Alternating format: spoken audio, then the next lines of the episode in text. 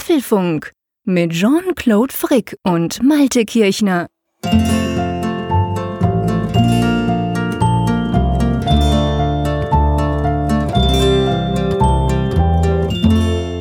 Herzlich willkommen zum Apfelfunk Ausgabe 106, aufgenommen ausnahmsweise am Donnerstag, dem 8. März.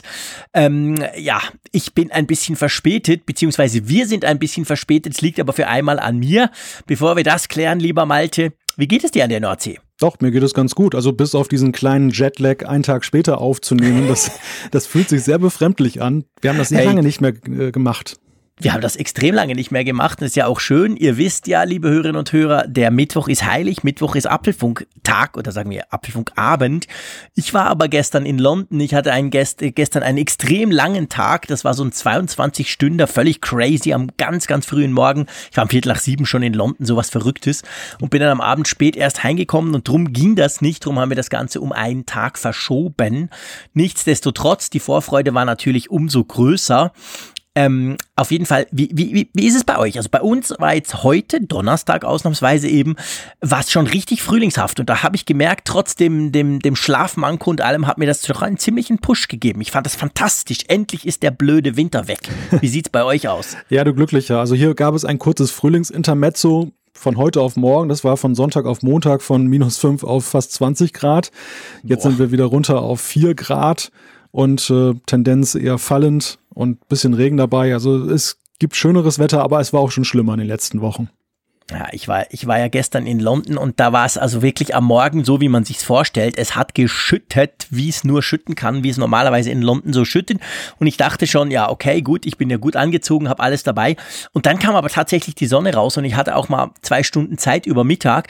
Da war es richtig sonnig. Da war es auch, glaube ich, 12, 13 Grad. Ich war viel zu warm ange angezogen.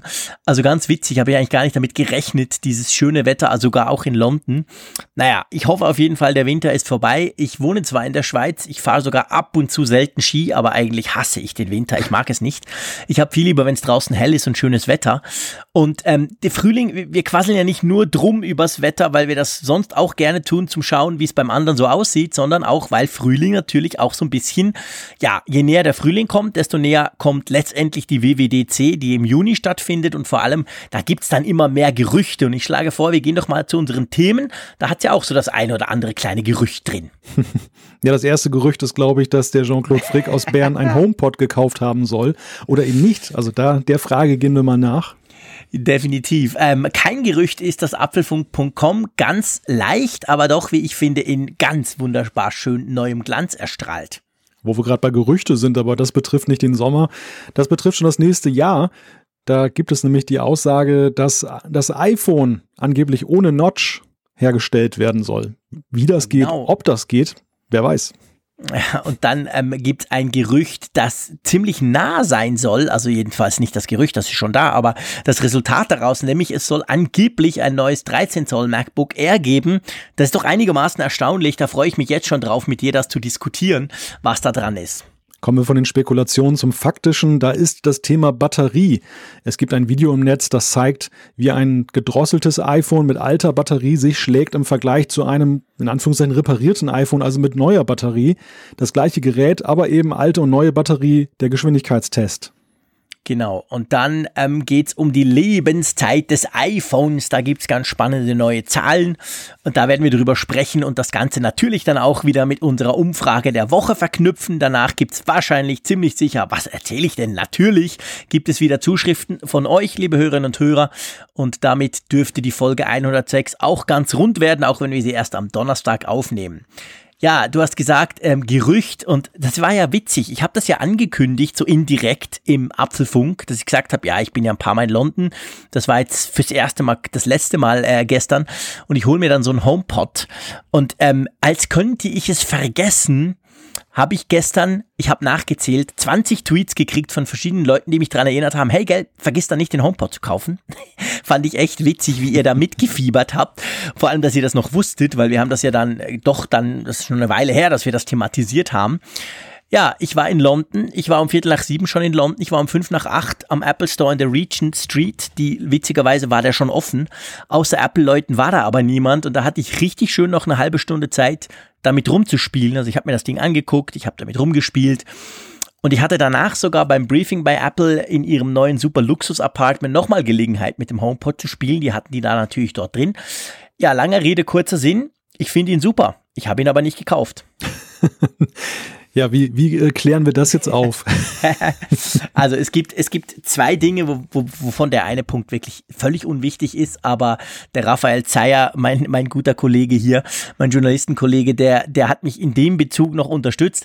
Ähm, der, der Stecker stört mich. Das ist ein Punkt, ähm, der fällt einem auf, wenn man englische Geräte hat. Die haben so einen Atombomben 400.000 Volt Stecker. Also so viel würde durchgehen, ohne dass der Stecker kaputt ginge, weil der ist riesig. Das ist so ein riesen Monsterteil. Keine Ahnung, die haben zwar auch nicht mehr Strom als wir, aber auf jeden Fall haben sie einen Stecker, falls man mal zehnmal mehr Strom durchjagen will. Der sieht einfach scheiße aus. Das ist ein aber zugegebenermaßen völlig unwichtiger Punkt. Es gibt ja Adapter und wie wir auch durch Testberichte wissen, kann man ja das Kabel, wenn man richtig fest dran zupft, auch austauschen. Nee, der Punkt war tatsächlich der.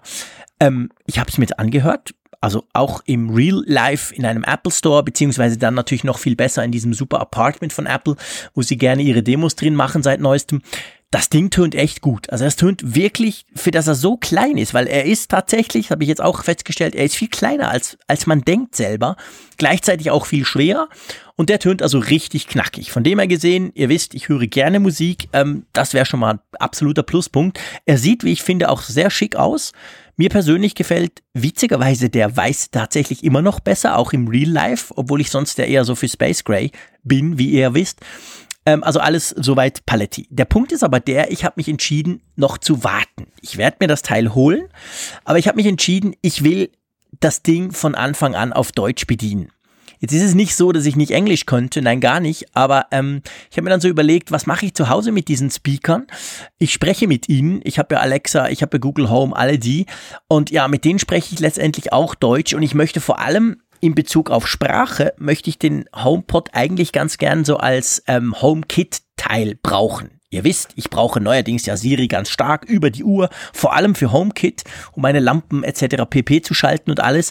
Das möchte ich eigentlich mit dem Home HomeKit auch machen, äh, mit dem HomePod. Das stelle ich mir ganz, ganz gut vor. Das funktioniert ja auch sehr gut.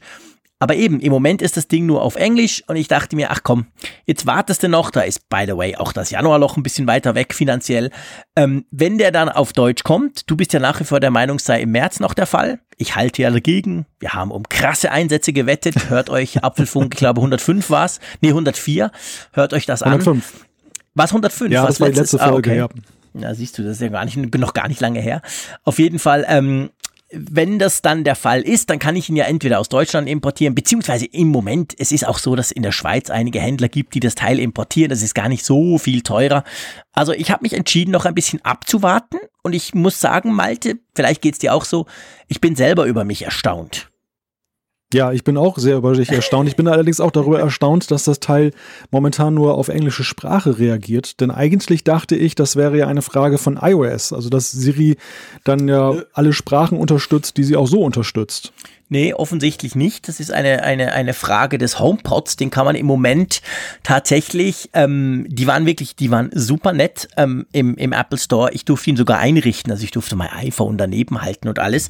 Und wir haben das dann ganz smooth eingerichtet. Aber es ist wirklich so, also der kann amerikanisches Englisch, australisches Englisch, was ja beides kein Englisch ist, und dann natürlich englisches Englisch und sonst gar nichts. Also sprich, wenn der nach Deutschland kommt, natürlich kriegt er dann ein Update und dann wird er eben auch Deutsch können. Und ähm, ja, auf jeden Fall, das, ich, ich wusste das aber vorher schon, das war in den Videos, kam das relativ klar äh, raus in, in gewissen YouTube-Videos, die ich gesehen habe. Aber ich habe mir echt gedacht, mh, hm, ich will das Teil eigentlich auf Deutsch und ich, ich mag das jetzt nicht auf Englisch probieren. Und wie gesagt, dann gehe noch ein paar Wochen ins Land und dann kann ich ihn mir dann irgendwo holen. Aber es ist schon ein faszinierendes Gerät, weil es wirklich halt nur wie ein Lautsprecher aussieht und doch noch so ein bisschen mehr kann. Und ich sag mal, zum Lampenschalten müsste ja Siri eigentlich clever genug sein, oder? Ja, das ist ja definitiv. Also Steckdosen und alles kannst du damit ja heute schon genau. schalten. Ich, ich muss gerade ein bisschen schmunzeln, weil ich mir vorstelle, äh, von meinem geistigen Auge, wie du da im Apple Store in London da irgendwelche Geräte einrichtest. Der Einrichter hey, die waren ganz begeistert, weil ich, ich, ich weiß auch nicht, warum die schon offen hatten. Das war sau früh da und ich hatte eben noch, noch eine gute fünf, fast 40 Minuten hatte ich Zeit bis zu meinem Meeting, das dann gleich dort um die Ecke war. Und ähm, die hatten, die fanden das super. Ich bin da rein, hab sie gefragt, habt ihr einen HomePod? Da habe ich gesagt, ja klar, hier in allen Farben, also ja, was heißt alle Farben? In den zwei Farben. Und dann bin ich dahin, habe rumgespielt, habe gesagt, ich komme aus der Schweiz, ich hole mir vielleicht so ein Teil. Bei uns gibt es ja noch nicht. Oh ja, kein Problem und so. Dann haben sie schon gleich das Formular für die Rückerstattung der Mehrwertsteuer hervorgekramt. Und dann habe ich ihnen erklärt, ja, aber ich muss mal testen, kann man das denn und so? Und dann, ja, easy, kein Problem. Dann haben sie ihn irgendwie zurückgesetzt, dann durfte ich es neu einrichten und so. Also die waren völlig offen. Klar, ich weiß nicht, wie es zwei Stunden später aussieht, wenn der Apple Store pumpe voll ist. Aber so, das war für die so ein bisschen eine Private Session mit dem Freak aus der Schweiz. Das war tatsächlich ganz lustig. Ja, aber wie gesagt, also ich habe mich dann dagegen entschieden, das Teil durch London zu schleppen und, und nach Hause zu nehmen. Und das, ich staune selber ein bisschen über mich, weil ich ja normalerweise ähm, jedes neue Gadget, das nicht bei drei auf den Bäumen ist, das kaufe ich ja und probiere es gleich aus. Ähm, beim HomePod dachte ich mir jetzt, hm, das schaffst du auch noch ein paar Wochen zu warten. Auch wenn ich ja selber nach wie vor nicht davon ausgehe, dass es im März schon kommt. Ja, sehr bemerkenswert. Also ich frage mich gerade, ob das auch was über den Zustand von Apple besagt, dass der Frick aus Bern nicht nein, mehr neue Gadgets kauft. Nein, Aber nein, ich glaube du hast nicht, es ja, du hast so es ja ganz gut. Ja, okay. Du hast es ja auch ganz gut dargelegt. Interessant aber auf jeden Fall, dass wir beide HomePod frei bleiben vorerst.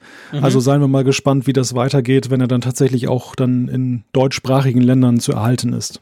Ja, genau. Aber an dieser Stelle möchte ich mich wirklich auch noch bedanken für die vielen Tweets und vor allem, ich habe auch eine Mail noch bekommen im Vorfeld, schon Anfang Woche. Da hat mir jemand ganz genau beschrieben, der hat vier HomePods ähm, von, von England in die Schweiz importiert und hat mir genau beschrieben, welches Formular du wo reinschmeißen musst, was du am Zoll dann sagen musst, damit du die Mehrwertsteuer quasi zurückkriegst, etc. Also ganz, ganz klasse. Ich hatte da eine super Anleitung. Also da hätte nichts schief gehen können, definitiv. Aber ich habe mich dann nicht aus finanziellen beziehungsweise nicht aus organisatorischen historischen, sondern tatsächlich mehr so aus, ja, eben, ich habe da, ich dachte, komm, wart noch ein bisschen, schlaf noch mal drüber. Ähm, das Teil werde ich mir holen. Ich werde hier berichten. Wir werden darüber berichten, weil ich denke, mittelfristig wirst auch du so ein Teil kriegen. Und dann schauen wir dann. Aber im Moment, ja, muss jetzt gerade nicht sein. Und ähm, Mal gucken. Jetzt haben wir schon fast zehn Minuten über etwas geredet, was wir nicht getan haben. Ist ja, genau. Das ist echt krass. Darum wird es jetzt Zeit, dass wir mal über etwas sprechen, was wir getan haben. Ganz konkret geht es um die Apfelfunk-Seite. Ihr wisst ja, wir sind ja ein Podcast, aber wir sind ja lange nicht nur ein Podcast. Wir haben ja auch eine ganz umfangreiche Seite, apfelfunk.com. Ja, und der liebe Malte hat da sein Designtalent mal wieder spielen lassen und ich möchte euch auffordern, geht doch mal auf apfelfunk.com, klickt euch durch die verschiedenen Rubriken, ähm, wie die App zum Beispiel, die Experten, das Feedback und so weiter, das ihr ja oben in der Seite machen könnt und dann seht ihr da ganz kleine, aber wie ich finde, unglaublich feine Änderungen, die da passiert sind im Grafikbereich, aber natürlich auch, äh, was die Schrift anbelangt und so. Also ich bin super, super stolz auf unsere Seite und muss sagen, wieder, auch wenn wir ja ich sag mal, in allererster Linie diesen Podcast ja produzieren. Aber inzwischen, das ist so, das ist ein Portal, Malte. Das ist eigentlich längst nicht mehr nur eine Seite, die wir da haben. Man könnte fast sagen, das ist ein, ein Apfelportal mit der Möglichkeit, dass du mit Experten diskutieren kannst. Du kannst die verschiedenen Apple-Nachrichten, kannst du gucken, ähm, du kannst, du siehst, was die App kann und, und, und, und, und. Es geht immer weiter. Und ganz neu, das finde ich cool. Ihr wisst ja, wir haben ja den Newsletter gestartet vor einiger Zeit. Den ähm, Apfel quasi am Morgen Newsletter. Und da gibt's jetzt ein Archiv, gell, Malte? Da kann man jetzt quasi, wenn man den entweder nicht abonniert hat, wenn man das letzte Mail gelöscht hat oder so, kann man die alten, in Anführungszeichen, äh, Mailings noch anschauen, oder? Genau, man kann jetzt alle Ausgaben des bisher erschienenen Apfel am Morgen Newsletters nochmal nachlesen und man kann auf diese Weise übrigens auch sich einen Eindruck von dem Newsletter verschaffen, ohne ihn gleich abonnieren zu müssen. Ich meine, er kostet ja nichts, also abonnieren ist ja auch relativ einfach. Man kann auch ja wieder abbestellen. Aber wer das einfach mal unverbindlich angucken möchte, kann jetzt das Newsletter-Archiv aufrufen. Genau, also von dem her gesehen, ähm, geht doch mal auf apfelfunk.com vorbei. Garantiert werbefrei, aber macht wirklich Spaß und sieht noch viel schöner aus, als es vorher schon der Fall war. Also ganz, ganz klasse Sache.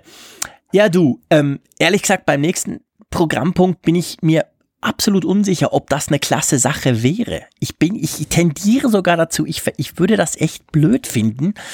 Aber lass uns mal zu, zu einem ersten Gerücht kommen in dieser 106. Ausgabe, nämlich aktuellstes Gerücht, glaube ich, gestern oder heute hochgepoppt, sagt, dass 2019, also nicht dieses Jahr, aber nächstes Jahr schon, ein iPhone ohne die Notch kommen soll. Genau. Also 2019 wäre dann ja auch nach dem alten Turnus dann das nächste größere Hardware-Update fällig. Dieses Jahr wird ja das Update oder das neue iPhone sich im Wesentlichen daran orientieren, wie das iPhone 10 beschaffen war. Es wäre logisch, dass da was passiert und es ist ja nicht der erste Bericht in die Richtung, dass Apple diesen Notch gerne loswerden möchte. Also das ging ja von Anbeginn schon los, dass es hieß, das ist nur ein Übergangszustand. Apple wollte das gar nicht, sie mussten aber, weil sie so viele Sensoren da unterzubringen haben. Und ja, wenn man sich das nochmal ins Bewusstsein ruft, was da alles drinsteckt da oben, das ist ja jetzt beileibe nicht einfach nur eine Kerbe irgendwo, die da jetzt dann das Bild beeinträchtigt, sondern da steckt ja zum Beispiel der, eine Infrarotkamera drin.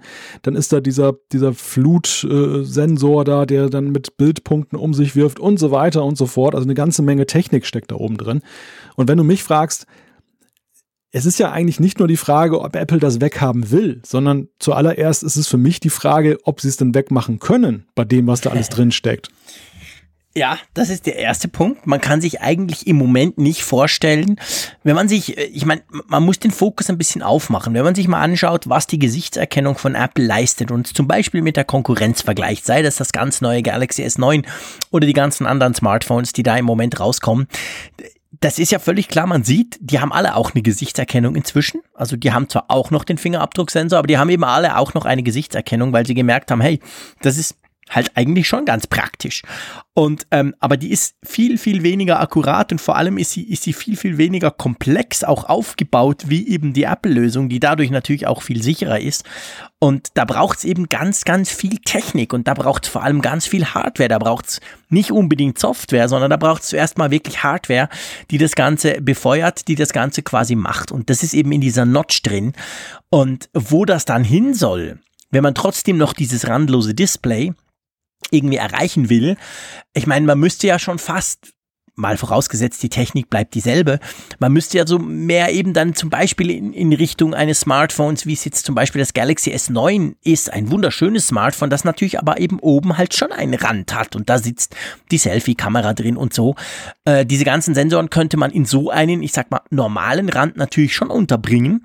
Aber dann, ja, dann verlierst du halt irgendwo auch dieses Ikonische und das Witzige ist ja, ich meine, es wäre ja, es, es wäre ja insofern ganz witzig. Was mir am meisten aufgefallen ist am, am MWC, ist ja, dass alle, also wirklich praktisch alle, bis, bis, bis auf die ganz, ganz großen, die, ich sag's mal salopp, es nicht nötig haben, praktisch alle Smartphone-Hersteller unter Android haben jetzt eine Notch. Die haben das alle eingebaut. Asus hat das eingebaut. Heute konnte man die Presserenders vom Huawei P20 lesen, das in drei Wochen rauskommt in Paris. Ja, was hat das oben? Eine Notch. Die ist ein bisschen weniger breit als die vom iPhone, aber grundsätzlich ist sie da. Also, das ist der große, große Trend. Gestern hat, hat Google ja die, die erste neue Version, ja. genau, Android P rausgegeben. Was kann die? Die unterstützt die Notch. Also, wenn man sich das anschaut, ich meine, das ist ja, eigentlich ist es ja pervers, weil die, die jetzt eine Notch einbauen, die brauchen gar keine. Weil die haben nicht das Problem, dass sie da hm. eins, zwei, drei, vier, fünf, neun Sensoren ja. runterklatschen. Ja. Die haben gar keine Funktionalität. Die machen das einfach, weil sie sagen, hey, Apple ist, wow, Apple, Apple iPhone 10 hat eine Notch, wir brauchen auch eine. Es wäre natürlich witzig, wenn dann ein Jahr später Apple sie verschwinden lassen würde und alle anderen sitzen mit der Notch da, die gar keine Funktion hat. Aber ich glaube es nicht. Ehrlich gesagt, ich glaube es nicht. Ja, also Jean-Claude, ich unterbreche dich ungern in deinem unendlichen Redefluss. Aber ich möchte noch gerne mal einen Schritt zurück. Also die, die Frage erstmal der, der, der Sensorik. Das eine ist ja im Rahmen, das einzubauen. Und das andere ist ja letzten Endes dann aber auch die Möglichkeit, das unter dem Display einzubauen. Wir haben das ja schon diskutiert mit dem, mit dem Touch ähm, mit, den, ja, mit dem Touch-ID-Sensor, das ja auch da damals ja diskutiert wurde, wird das vielleicht dann unter das Display eingebaut. Und genauso gut ist ja dann in die Zukunft gerichtet die Frage, kann die Sensorik auch unter der Display-Oberfläche irgendwo lauern und dann, dann arbeiten. Aber das ist natürlich hochkomplex und ja noch Zukunftsmusik. Ich glaube, Fingerabdrucksensoren gibt es entsprechende Prototypen ja schon da draußen. Aber ähm, ich glaube, da sind wir noch weiter von entfernt, als dass man jetzt sagen kann, dass das 2019 schon Serienreife erlangen kann. Mm, also das mit dem Fingerabdrucksensor ist schon, da gibt es tatsächlich ein Smartphone, das man zumindest in China schon kaufen kann. Ich denke, bis nächstes Jahr wäre das wahrscheinlich schon soweit. Aber ich, ich denke, ich, ich gehe ich, ich, ich geh jetzt mal nicht auf die Technik, sondern ich hab, ich hab, ich bin nach wie vor überzeugt, ich habe das auch schon gesagt, die Notch ist ein Designelement. Die Notch ist nicht nur so im Sinn von, oh shit, wir brauchen diese ganzen Sensoren, wie machen wir das? Wir wollen doch, doch randlos, ja komm, wir klatschen das da in die Mitte. Ich bin völlig überzeugt, dass diese Notch ein gleiches Design, äh, Design Statement, sorry, ist, wie, wie, wie das der Finger, also wie das der, der, der Knopf vom ersten iPhone war, der sich ja dann auch fast zehn Jahre lang durchgezogen hat. Jedes iPhone hatte diesen Knopf ja. da unten. Ja, aber das Von ist dem ja, her denke ich schon nur daher darfst du sie nicht verschwinden lassen. ja, aber das ist, glaube ich, schon die nachgelagerte Frage. Also die, die Machbarkeit ist ja die erste Frage. Das war ja der erste Punkt, den wir ja nun besprechen wollten. Und ähm, da sehe ich einfach jetzt unabhängig von jeder ikonischen Frage erstmal äh, Touch-ID ist richtig, ist sicherlich realisierbar, aber ist jetzt dieser, dieser Kamerasensor, ist jetzt dieser, dieser Infrarotsensor da so unter dem Display schon realisierbar, real, realistisch für 2019? Ich glaube es nicht. Also das ist eigentlich Punkt eins, wo ich sagen würde, schon mal Hardware-Machbarkeit ist kaum gegeben.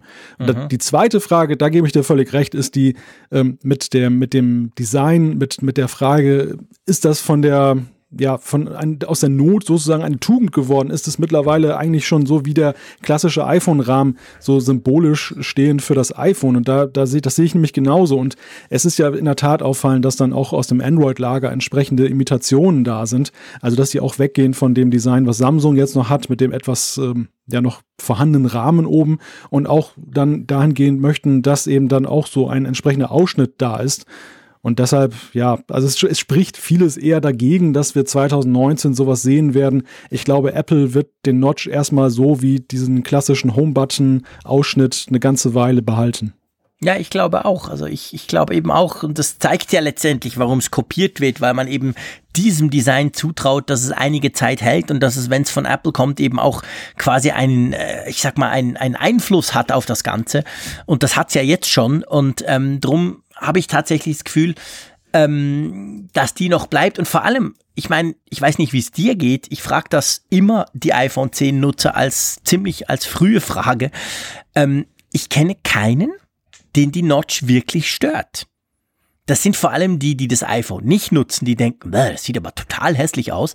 Aber jeder, der das iPhone, behaupte ich jetzt einfach mal, eine gewisse Zeit nutzt, und da meine ich ein bis zwei Tage, danach hat man sich so an das Ding gewöhnt, das stört doch nicht. Das ist eigentlich, das, das, das, das ist gar kein Thema mehr. Also von dem her wäre auch, jetzt ist ja nicht so, dass jetzt alle sagen, hey, geil, das iPhone 10, ah, aber diese blöde Notch, Mensch, bitte mach die doch weg ich habe nicht das Gefühl, dass da irgendwie von der Seite Druck kommen würde, oder?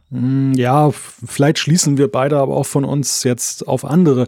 Also was ich so empfinde ist oder mitbekomme im Feedback ist, richtig wie du sagst, es ist vor allem erstmal ein Unsicherheitsfaktor bei vielen, die jetzt noch von den alten Geräten kommen, in Anführungszeichen alten Geräten, also von dem alten Design, dass eben dann gefragt wird, wie wirkt sich das aus? Ähm, Habe ich das ständig vor Augen? Diese Frage haben wir ja beide ja häufiger mal bekommen und auch ja entsprechend beantwortet.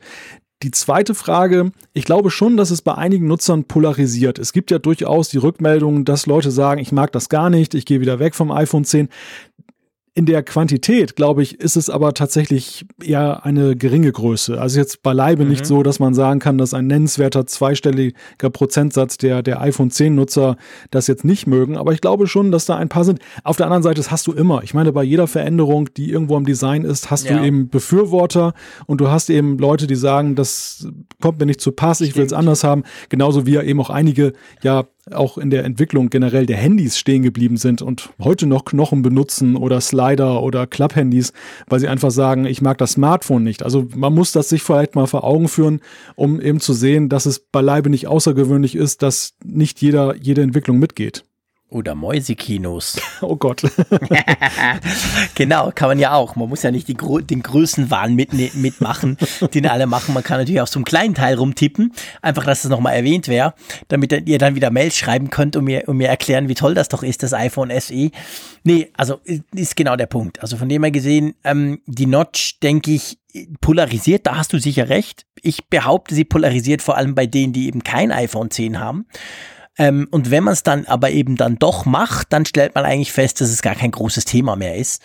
Und da stellt sich natürlich dann die Frage, weil ich meine, das Lustige ist ja, und das wird passieren, also spätestens mit Huawei, wo wir eben, wie gesagt, da gab es heute ganz spannende Leaks, da sind offensichtlich die Pressebilder, ähm, sind jetzt auch draußen, also die offiziellen Pressebilder von diesem neuen Teil, das wird, glaube ich, ein ganz tolles Smartphone, aber eben, das hat so eine Notch.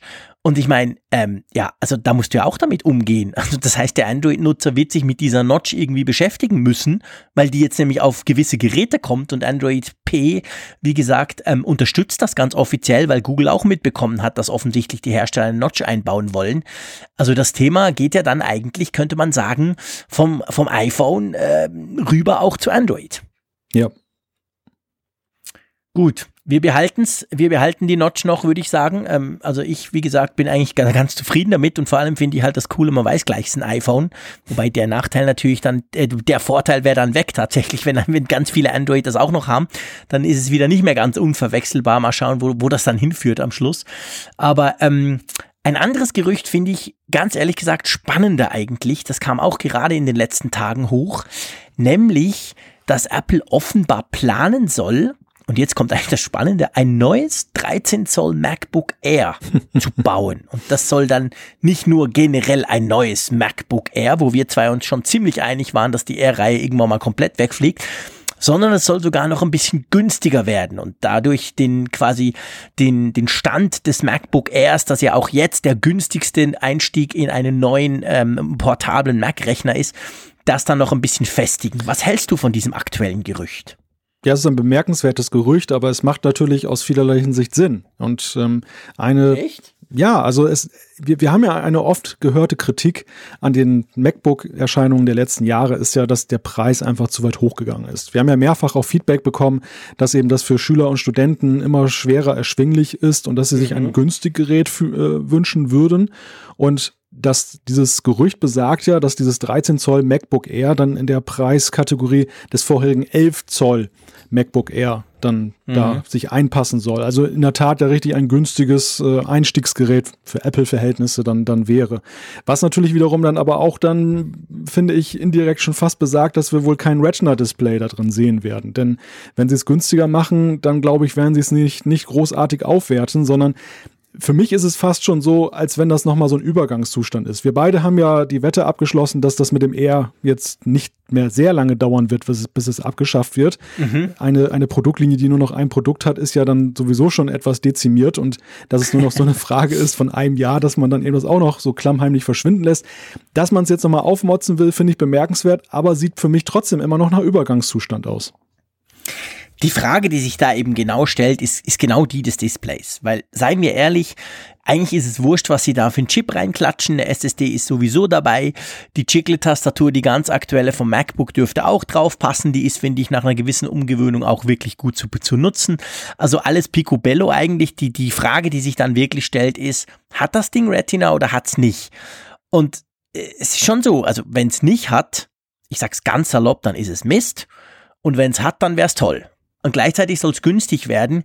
Jetzt stellt sich mir natürlich die Frage, dieses Retina-Display, ich, ich nutze bewusst diesen Marketing-Ausdruck, den ja Apple kreiert hat, das gilt ja so als das Supi-Dupi-Display par excellence und überhaupt. Wenn wir aber ehrlich sind, müssen wir sagen, die gibt's schon relativ lange. Andere bauen auch schon längstens Laptops mit einer hohen Auflösung, die nicht so teuer sind.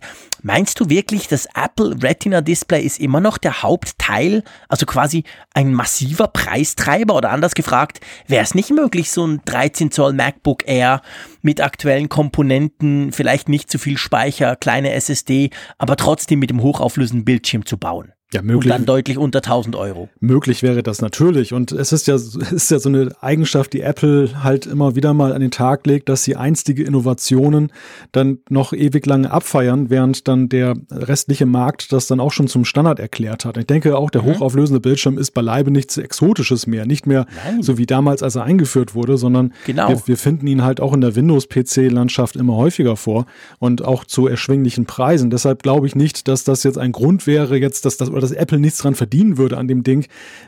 Es wird ja sowieso so sein, da sie sonst nur auf Retina-Displays setzen, dass sie genug Menge produzieren, dass sie diesen Bildschirm mittlerweile zu sehr günstigen genau. Einkaufspreisen genau. Wahrscheinlich generieren. ist der Bildschirm des MacBook Airs das aktuell ja. sauteuer, Ebenfalls. weil die Matschbirne zu produzieren, genau. das kriegen die ja fast nicht mehr hin, weil sie sonst nur hochauflösendes bauen. Genau. Gibt es die Ersatzteile gar nicht mehr für die Maschine, wenn die mal kaputt geht. Also genau. das, das, das ist wahrscheinlich eher das Dilemma und deshalb kann es genauso gut sein, in, in der Tat, dass, dass dann dieses MacBook Air dann vielleicht auch noch einen Retina-Bildschirm kriegt. Dann ist aber natürlich wiederum so ein bisschen die Frage in die Zukunft gerichtet, wo will man denn da jetzt hin? Also wie, wie ist denn dann das jetzt vereinbar mit dem Line-up, was ja sonst eigentlich sich völlig losgemacht hat von dem Air? Ja, es ist natürlich genau der Punkt. Also ich habe ich hab nach wie vor auch nach diesem Gerücht äh, jetzt kann man sagen, ja, der Freak ist einfach so ein, der ist hier einfach viel zu überzeugt von sich selber, aber ich habe eigentlich das Gefühl, es, es geht doch viel einfacher. Du stampfst das R ein, weil wir haben schon oft drüber gesprochen, das aktuelle R macht definitiv keinen Sinn mehr und vor allem der Name macht keinen Sinn. Und dann nimmst du halt einfach das, das kleinste MacBook und machst es nochmal 300 Dollar günstiger. Punkt, Ende Banane, aus. Dann brauchst du kein R. Weil ich meine, das R müsste ja an und für sich, wenn es dem Namen noch einigermaßen gerecht wird, müsste es ja portabler sein als das MacBook. Weil er, ja, ist ja cool, Luft, das fliegt fast, das hat überhaupt kein Gewicht. Also, what the hell? Also, es kann ja nicht sein, dass du so ein 13 Zoll MacBook Air in neu 2018 baust, dass du das, vielleicht sparst du ein bisschen Geld, wenn du es eben schwerer machen darfst, weil es muss ja nicht so leicht sein wie das MacBook, aber da macht ja der Name überhaupt keinen Sinn. Dann sagst du dem halt, bah, keine Ahnung, aber also er, er war ja schon früher und so hat ja der Steve Jobs letztendlich damals, als er es aus diesem, aus dem Briefumschlag gezogen hat, ja auch vorgestellt. Das Ding ist quasi luftig weich, das ist, das ist total leicht. Ähm, aber das ist inzwischen eigentlich ja viel schwerer als das, das, das MacBook, das ja. nach ihm quasi kommt. Also das passt irgendwie nicht so recht zusammen. Drum habe ich fast eher das Gefühl, warum nehmen sie nicht das MacBook, machen es günstiger, bohren vielleicht das MacBook-Line-Up selber nochmal auf mit ein bisschen einem teuren Gerät, who knows. Sie können ja die Touchbar versuchen, dort noch einzubauen oder irgend sowas, statt dass sie das, das Air nochmal ganz neu auflegen. Ja. Aber Daran glaube ich aber nicht. Also ich, ich glaube, dass das MacBook ist vom Preisniveau her für Apple schon sankrosankt. Da werden sie nicht runtergehen, weil sie auch das MacBook ja gegenüber dem, den früheren Modellen so als so etabliert haben jetzt, dass es irgendwie wertiger ist. Es, eins war ja MacBook so die günstigste Variante mit Plastik und allem drum und dran, während die höherpreisigen schon mit Metall waren. Und jetzt ist das MacBook ja ähm, auf Augenhöhe ja fast mit dem mit dem Pro aus, ausgenommen natürlich, dass das MacBook ultra portabel ist, damit mhm. aber ja in die Fußstapfen getreten ist des Air, was ja eigentlich genau. dann da, dafür da war und das MacBook Pro halt dann die Pro-Bedürfnisse befriedigt, wenngleich natürlich einige zu Recht einwenden, dass momentan dem enge Grenzen gesetzt sind. Also da muss mhm. Apple ja noch ein bisschen aufweiten, insbesondere was Arbeitsspeicher angeht und diese ganzen Geschichten. Also ich gebe dir recht, dass der, der Punkt ist ja in dieser Namensgebung, wo wo ist da überhaupt noch Platz für ein Er? Ist der Begriff Er nicht sowieso völlig überkommen jetzt vom, einfach von der, oder überholt von der Entwicklung der Technik? Gleichzeitig aber auch will man ein Er als Einstiegsgerät ansiedeln unter dem MacBook, was ja von der Einfachheit des Namens ja eher suggeriert, dass das das Einstiegsgerät ist. Mhm. Also das, das passt für mich alles irgendwo nicht zusammen mit einer langfristigen Strategie. Ich könnte mir allerdings vorstellen, dass sie einfach um die Leute, das Volk ein bisschen ruhig zu stellen, dann sagen, okay, machen wir nochmal ein, ein neues Gerät, setzen wir nochmal auf und vielleicht spendieren wir dem sogar den, den Retina-Bildschirm und dann, äh, dann, dann, dann kräht vielleicht keiner mehr dem eher hinterher danach. Ich meine, das kann natürlich auch sein. Letztendlich ist inzwischen, wenn du, wenn du, wenn du zum Beispiel Studenten fragst, da ist, also man weiß, selbst wenn man nicht Mac-Kenner ist, man weiß, dass er, das ist das günstige, in Anführungszeichen, bezahlbare Mac-Notebook. Punkt. Also das, das, ich denke, diesen, diesen, diesen, diesen Claim oder diesen Standard oder diesen Zettel, den, den hat sich's inzwischen erarbeitet in den letzten Jahren. Natürlich nicht, nicht, ich sag mal nicht technisch positiv im Sinn von, toll und günstig, sondern halt einfach, ja, eigentlich ist es veraltet, aber hey, es ist günstig und es ist günstiger als alles andere, was Apple baut zum Rumtragen, also nehme ich das. Und man sieht ja, das muss man ja fairerweise auch sagen, man sieht ja viele davon. Es ist ja nicht so, dass die quasi nirgends mehr auftauchen und wie, wie allen Hipsten, Hipster-Apple-Nutzer nur noch mit den MacBooks rumrennen oder den MacBooks Pros. Aber man sieht extrem viele MacBook Airs. Also mir fällt das immer wieder auf. Auch im Zug oder so denke ich, da, da ist immer wieder sind Airs rum. Also von dem her vielleicht ist natürlich auch das was, dass man sich sagt, okay, macht zwar heute letztendlich rein, rein im Line-Up vom Namen her keinen Sinn mehr, aber das Ding hat ein eigenes, hat irgendwie ein eigenes, ähm, ja, hat so einen eigenen, man weiß einfach, auf was man sich darauf einlässt. Und das würde dann dafür sprechen, dass sie eben eine neue Version machen. Und ich weiß nicht, beim Retina-Display natürlich, ich finde das unglaublich voraussetzend. Ich finde es enorm wichtig, weil der Unterschied ja wirklich so groß ist. Wenn du es einmal ausprobiert hast, möchtest du nie, nie wieder zurück. Auf der anderen Seite, ja, vielleicht sagen sie halt, hey, guck, dass er hatte das nie, dass er kriegt das auch nicht. Wir machen es noch ein bisschen günstiger, wir klatschen aber aktuelle Komponenten dran, lassen aber den Screen irgendwie untouched und dann ziehen wir das nochmal zwei Jahre durch. Ja, das ist natürlich auch eine Möglichkeit. Ja, was für uns befremdlich ist, ist ja immer noch dieses äh, Gefühl, dass Apple auf Nutzer hört. das klingt jetzt irgendwie blöd, aber es, es, es, es, war ja wirklich so, dass Apple unter Steve Jobs äh, immer die Strategie verfolgt hat, wir wissen, was die Leute brauchen. Und genau. dann gab es radikale Entscheidungen, die man im ersten Moment als sehr radikal empfunden hat, die man, an die man sich häufig dann ein paar Jahre später gar nicht mehr erinnern konnte, weil es dann einfach Standard war. Und ähm, unter Tim Cook und besonders in den letzten Jahren, wir haben es jetzt ja mehrfach erlebt, dass, dass Apple auf die, ja, auf die Rufe hört. Das, das, ja. Wir haben es bei dem, beim Pro-Segment gesehen, wir sehen es auch an anderen Stellen, dass ähm, Apple unter Tim Cook eher reagiert. Und, und das ist immer noch ein, ein fremdartiges Gefühl. Man könnte jetzt natürlich die ja, Strategiefrage stellen, ist es die richtige Entscheidung, so vorzugehen? Weicht das nicht zu sehr auf und dass man nachher dann eben auch dann faule Kompromisse eingeht? Schwierig zu sagen, aber es ist auf jeden Fall auffallend und deshalb auch für mich an dieser Stelle nicht völlig ausgeschlossen, dass sie tatsächlich dieses eher nochmal aufsetzen im zweiten Quartal.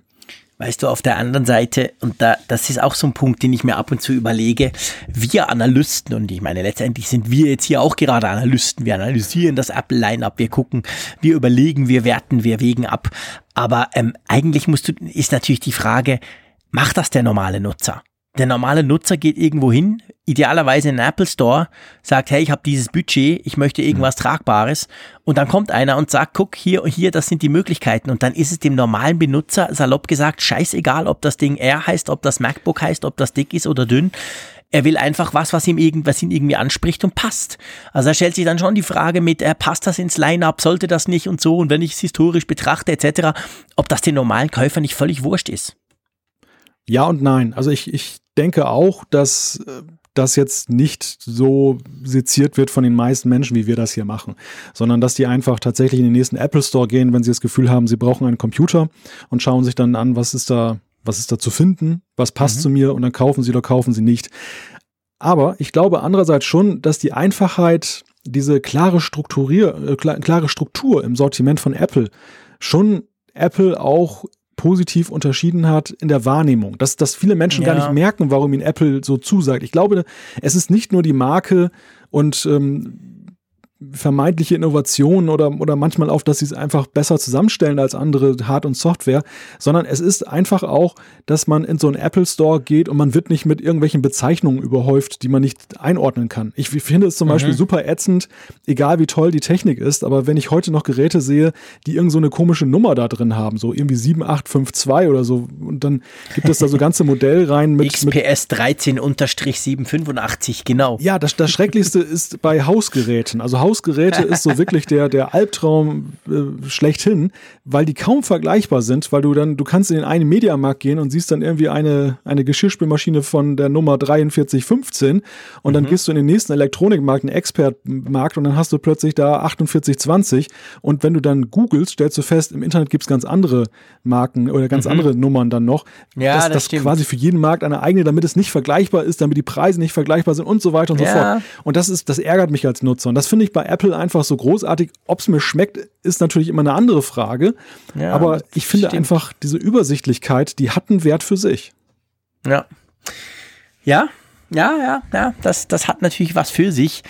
Wobei die Übersichtlichkeit, ich sage jetzt, um nochmal aufs MacBook Air zurückzukommen, ja nicht, ähm, nicht primär, die, die muss ja nicht unbedingt leiden, wenn man das Teil jetzt halt doch noch weiterzieht weil wahrscheinlich dann tatsächlich keiner fragt, ja, aber Moment, jetzt das Air ist tatsächlich schwerer als das MacBook, äh, also weißt du, ob, ob dann hm. diesen, aber ich gebe dir recht, natürlich mit der Menge der Geräte und da hatte Apple früher auch schon weniger, wir haben es ja auch schon ab und zu besprochen, das ist manchmal so ein bisschen fast, na, ausufern ist das falsche Wort, aber dass es halt doch auch schon mehr gibt als früher und sich vor allem gewisse Überschneidungen auftun, die es früher vielleicht so in der Form nicht gab, wo du dir tatsächlich so ein bisschen unsicher sein kannst, ja, hm, nehme ich jetzt das kleine MacBook Pro ohne Touchbar oder nehme ich nicht doch das etwas voll ausgestattete MacBook? Die kosten fast ähnlich gleich viel. Wo ist denn da der, genau der Unterschied? Also es gibt schon noch so gewisse Dinge, die waren früher, die waren früher schärfer getrennt. Früher gab es wie, hattest du wie wenig, weniger Möglichkeiten, da war es wie völlig klar, entweder oder Punkt und dazwischen gibt's nichts. Inzwischen hat auch Apple mehr Geräte.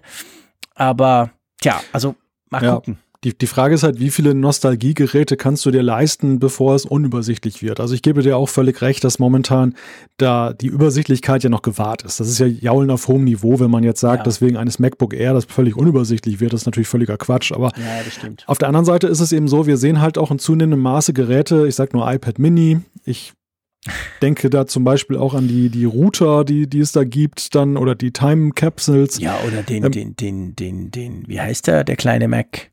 Den Mac Mini? Mac Mini, ja, oh, sehr gutes Beispiel, genau. Also lange Zeit auch der Mac Pro. da, wir, Stimmt, da, da genau. warten wir auch mal noch. Also Apple hat viele äh, Geräte momentan im Laden stehen, die wirklich jahrelang kaum ja. bis gar nicht aktualisiert das, wurden. Das finde ich ehrlich gesagt, also sorry, wenn ich dir da reingrätsche, das finde ich, also auch da ist die Frage und liebe Hörerinnen und Hörer, schreibt uns, wenn ihr findet, ja, nee, ich finde es aber gar nicht so, wie der Frick oder der Malte das sagen. Aber da finde ich zum Beispiel, ich persönlich, ich habe also einfach persönlich das Gefühl, das schadet doch dem Ruf von Apple, wenn sie ein, sorry, vierjähriges MacBook Air verkaufen, das wirklich absolut Alttechnik ist aber das verkaufen sie immer noch als neu. Also ich meine, ich kann das ja noch als neu im Mac App Store, ich kann, äh, Quatsch, im, im Apple Store kann ich das ja kaufen gehen. Aber das Ding ist ja total veraltet. Und also ich zumindest als Kunde erwarte eigentlich nicht von Apple, dass sie mir ein technisch gesehen wirklich veraltetes Gerät verkaufen. Ich gehe davon aus, plus minus, das Zeug ist alles up to date. Und sonst gibt's vielleicht den Refurbished Store online, wo du quasi in Anführungszeichen benutzte, etwas ältere Geräte kaufen kannst. Aber ich meine, ja, kaufe einen Mac Mini, der ist ja rein technisch gesehen uralt. Ja. Ja, ich meine, Apple will damit natürlich dann ausstrahlen, dass die Geräte wertbeständig sind. Dass selbst wenn sie Jahre alt sind, kann man sie noch zum Neupreis verkaufen. Und am Ende ist es ja auch so, es nutzt den, den Käufern ja insoweit, dass dann eben tatsächlich auch die Gebrauchtpreise unglaublich lange, unglaublich hoch sind, gemessen zum Beispiel am PC-Technik. Ja. Also du kannst ja so ein ganz altes ja, MacBook Air 11 Zoll, das habe ich vor ein paar Monaten gemacht, kannst du noch für einen ziemlich guten Preis loswerden. Wohingegen mhm. beim PC musst du ja schon fast Entsorgungsgebühren bezahlen, dass du ihn irgendwie los wirst ist. Mhm. Das, das, das ist der Unterschied. Aber auf der anderen Seite, ich fand es okay und tolerierbar bis zu einem Maße, dass man sagen kann, ähm, ein, zwei Jahre sind, werden Geräte nicht aktualisiert, dass dann der, mhm. die PC-Branche oder die anderen Smartphone- und Tablet-Hersteller manchmal weiter sind, dann schon technisch ist okay. Aber es nimmt mittlerweile Ausmaße an, dass wir wirklich da ja schon ja, jetzt böse gesagt, Technikmuseumsgegenstände da rumstehen haben. Genau. Und, und dass man die noch zum Originalpreis verkauft, finde ich dann auch schon ein bisschen fragwürdig. Also ich weiß nicht, ob Apple sich da auf lange Sicht einen Gefallen mit tut. Ja, ja, genau. Also das, das ist eigentlich das, was ich ausdrücken will. So ein bisschen die Angst, hey, bei Apple kriegst du alte Technik. Ähm, Apple muss nicht, und das haben sie nicht nötig, und das machen sie ja zum Glück auch nicht, muss nicht diesen extrem schnellen Zyklus durchziehen, wie die PC-Hersteller, die sich damit quasi gegenseitig übertrumpfen, zu versuchen, dass sie sagen, ich habe dann schon den Core i7,5 und weiß nicht was alles drin und du hast noch den 7er. Also so, das muss ja Apple nicht tun, das ist auch nicht nötig und Apple-Geräte sind in der Tat länger nutzbar, sie sind länger brauchbar, sie kriegen ja lange Updates und macOS geht auch relativ okay mit den Ressourcen um. Also von dem her gesehen, ist das nicht primär ein Problem. Aber ich finde schon, es wird ein Problem, wenn das Gerät dann wirklich, wie du es gesagt hast, älter als zwei, drei Jahre quasi ist von der Technik her. Wenn es dann wirklich so lange nichts dran gemacht wurde, dann finde ich schon, dann finde ich schon fast ein bisschen frech, wenn du das dann zu einem doch immerhin noch hohen Preis dann verkaufst und nicht einfach ranschreibst, hey, das ist das 2015er Gerät und das kostet jetzt 30 Prozent weniger. Weil das macht der Apple dann auch nicht. Ja, ja, richtig. Gut, also mal gucken. Äh, das Spannende an dem Gerücht ist ja auch, dass sie gesagt haben, es solle relativ bald schon kommen, vielleicht sogar noch im März. Also kann gut sein, dass wir in einer der nächsten Apfelfunk-Ausgaben tatsächlich über wieder über ein MacBook Air sprechen, nämlich eines, das Apple vielleicht vorgestellt hat. Ja, wir warten ja sowieso noch auf neue Produkte in diesem Jahr. Nee, wir warten noch auf ganz viele neue Produkte in diesem Jahr, definitiv.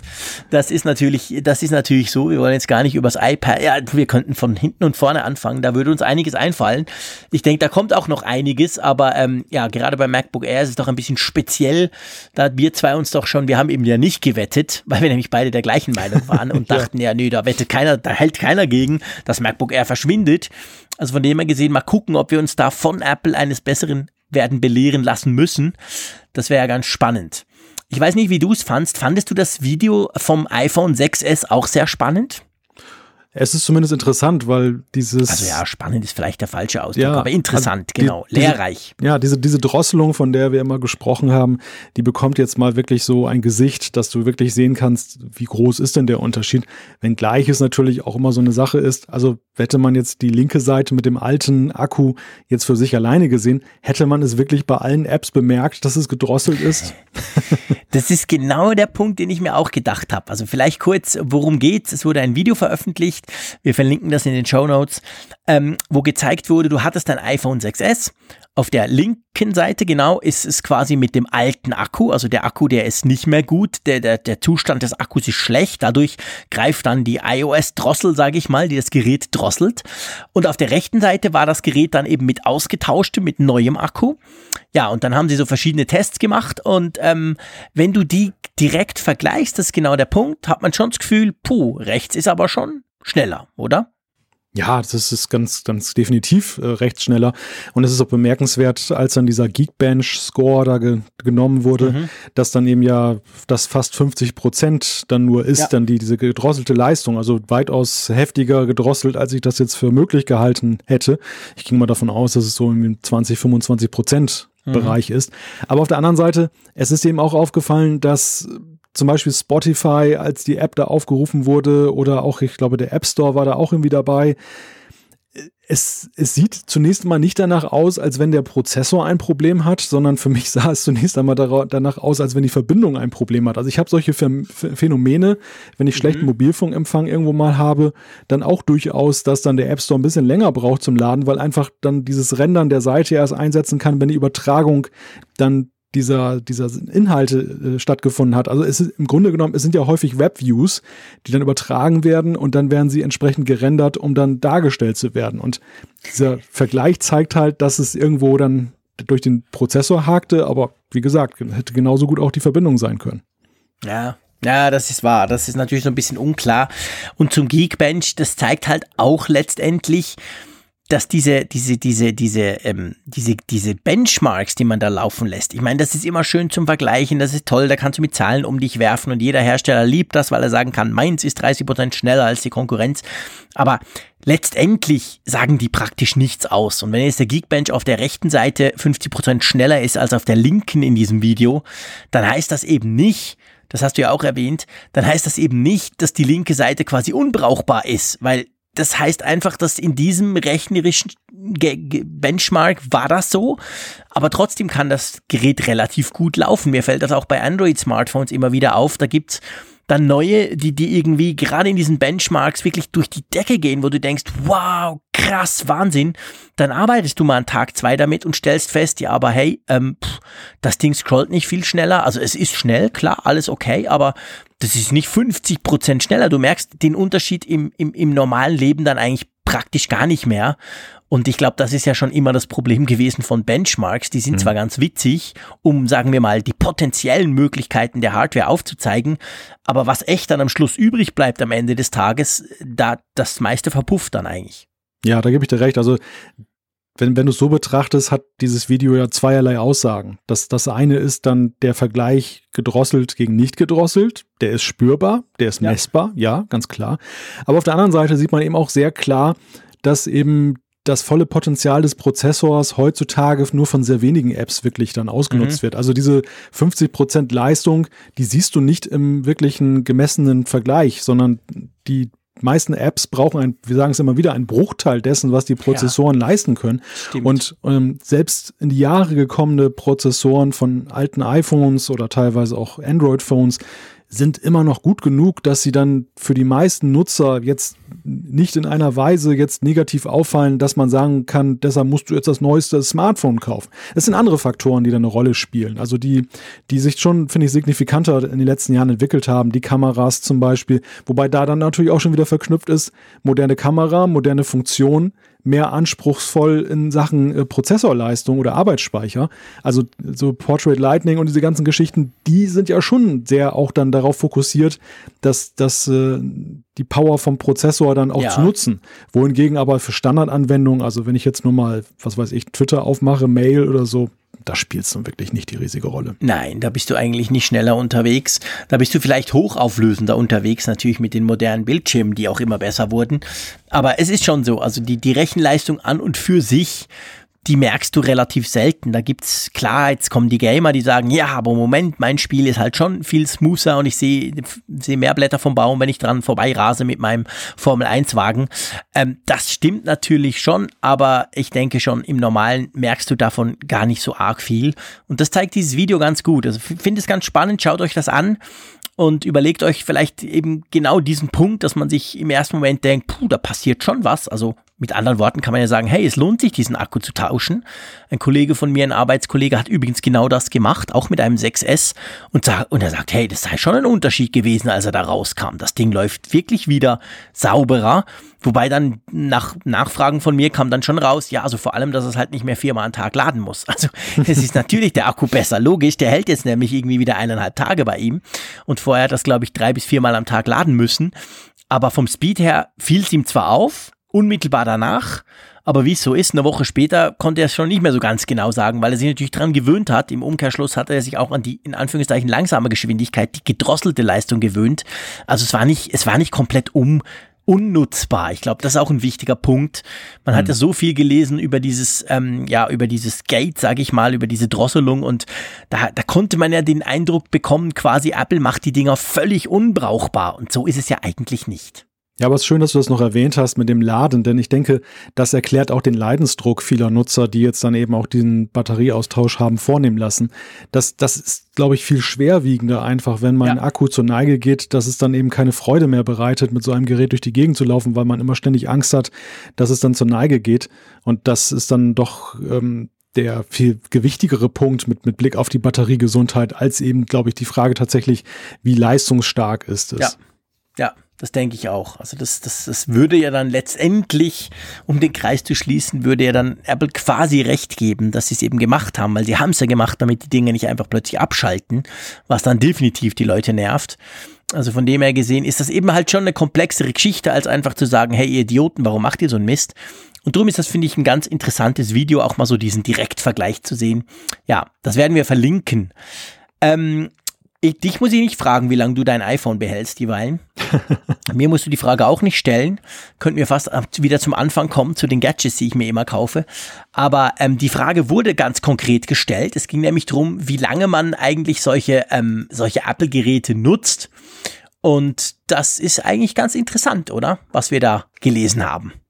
Ja, also es ist vor allem interessant, dass Apple das überhaupt mal rausgelassen hat, denn ja. Apple gibt ja immer gerne so dann einen groben Überblick über die Verkaufszahlen. Das machen sie ja alleine schon mit ihren Quartalzahlen. Wir berichten ja mal wieder darüber. Die andere Zahl, die sie aber bislang doch einigermaßen geheim gehalten haben, das war die der aktivierten Geräte, also die Geräte, die momentan jetzt dann wirklich in einem aktiven Zustand unterwegs sind. Und es gab kürzlich eine ja, Aktionärsversammlung, kann man eigentlich sagen, dann auf dem im Apple Park, wo dann halt die Aktionäre dann zusammenkommen und sich dann Bericht erstatten lassen dann über die Firma. Und da hat Apple dann zum ersten Mal rausgelassen, wie viele aktive Geräte es dann gibt. Und ein Analyst hat dann mal einfach mal so ein paar Charts gezeichnet und das gegenübergestellt und ist dann zu dem Schluss gekommen, dass ähm, oder konnte daraus ermitteln die Frage, wie lange ist die durchschnittliche Nutzungsdauer eines äh, Apple-Geräts. Also wohlgemerkt Apple-Geräts. Wir reden jetzt nicht nur über das iPhone oder über den ja, Mac stimmt. alleine, sondern über das ganze Line-up, was ja. natürlich die Aussage schon wieder ein bisschen schwieriger macht. Aber interessant ist eigentlich die Zahl, die dabei herausgekommen ist. Ja, vier Jahre. Und das ist eigentlich, ja, ich, ich sage jetzt mal nichts, ich frage tatsächlich dich, was hast du gedacht, als du die Zahl das erste Mal sahst? Warst du überrascht oder warst du, dachtest, oder dachtest du, ja klar? Mein erster Reflex war, das äh, ist völlig unmöglich. okay. Ich, ich finde, ich, ja. es kommt extrem, ihr, ihr, seht, wir sind beide so ein bisschen am, am, gerade am Überlegen, das einzuordnen, weil ich finde eben, was, was total schwierig ist an diesen Zahlen, und das ist natürlich wieder typisch Apple. Apple hat natürlich eben nicht die Aufschlüsselung geliefert, sie haben so einfach eine generelle, ähm, äh, eben so eine generelle, so einen generellen Chart rausgelassen.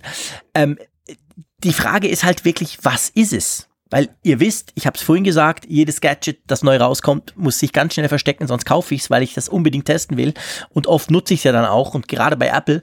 Ähm, aber äh, gleichzeitig ist es so, zum Beispiel bei mir ist es jetzt so, der Mac den nutze ich jahrelang. Ich habe den iMac 5K, der ist jetzt schon dreieinhalb Jahre alt und den werde ich noch so lange nutzen, bis er kaputt geht, weil, weil ich selbst jetzt den nie irgendwie ans Limit kriege zum Beispiel. Bei meiner Frau ist es noch krasser, die hat einen iMac 2011, Early 2011, der läuft perfekt. Und letztendlich habe ich ihr gesagt, du findest du nicht so langsam mal? Nein, kein Thema, der läuft ja. Also von dem her gesehen, es kommt, finde ich, sehr, sehr stark aufs Gerät an, hm. oder? Ja, absolut. Also die, die Mac-Zahlen, die finde ich, da, da passt die, da passt die vier Jahre, passen die vier Jahre auch überhaupt nicht da, dazu. Denn auch bei mir ist es so, dass ich die Geräte lange nutze und wenn ich sie dann äh, nicht mehr nutze, sie ersetze durch aktuellere Geräte, dann schmeiße ich sie ja nicht auf den Müll, sondern ich verkaufe sie weiter.